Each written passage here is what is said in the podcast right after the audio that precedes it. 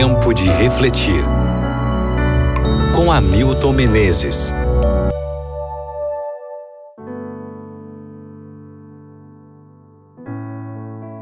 Segundo o livro de Samuel, capítulo 23, versículo 16. Então aqueles três chefes do batalhão dos trinta atravessaram o acampamento filisteu, tiraram água da cisterna e a trouxeram a Davi. Toda vez que leio a narrativa bíblica para essa fase da história de Israel, fico fascinado com a garra e a coragem dos soldados de Davi. Eram guerreiros que vieram dos quatro cantos de Israel. Não eram aprendizes entusiastas, mas soldados experimentados. Dentre os 37 mencionados no capítulo 23, do segundo livro de Samuel, três se sobressaíam. Eram os mais corajosos dentre os corajosos e os mais fortes dentre os fortes. Eles portavam no uniforme medalhas e condecorações conquistadas no campo de batalha. Conheciam a dureza da batalha não por simulação, mas em campo aberto o primeiro mencionado é Jabezão, que enfrentou com sua lança 800 homens numa mesma batalha e os venceu.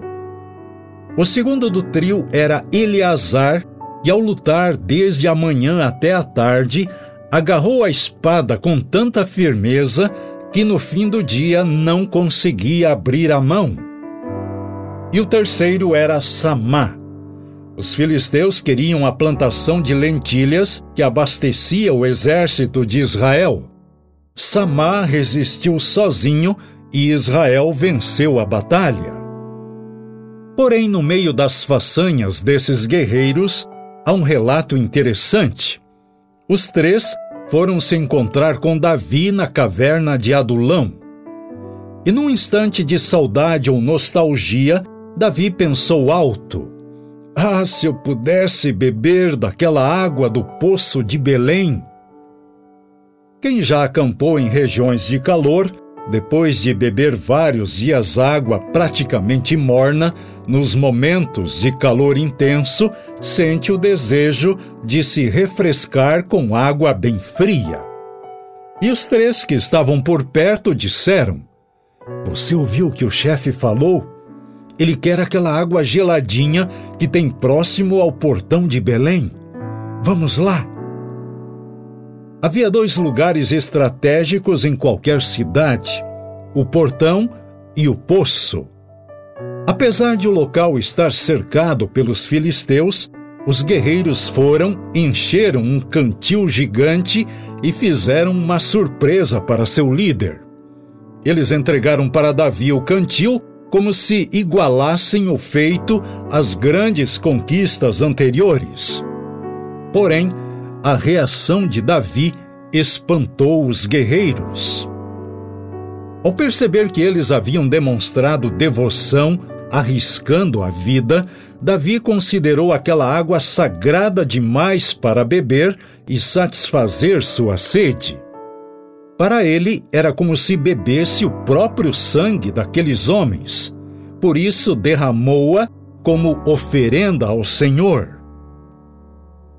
Há um imenso exército de homens e mulheres dedicados e leais que se sacrificam e querem ver o reino de Deus estabelecido. Você deseja ser um deles? Reflita sobre isso no dia de hoje e ore comigo agora. Ajuda-nos, ó Pai, a sermos corajosos e leais na defesa de tua palavra e no estabelecimento de teu reino neste mundo. Toma conta de nossa vida, por favor, em nome de Jesus. Amém.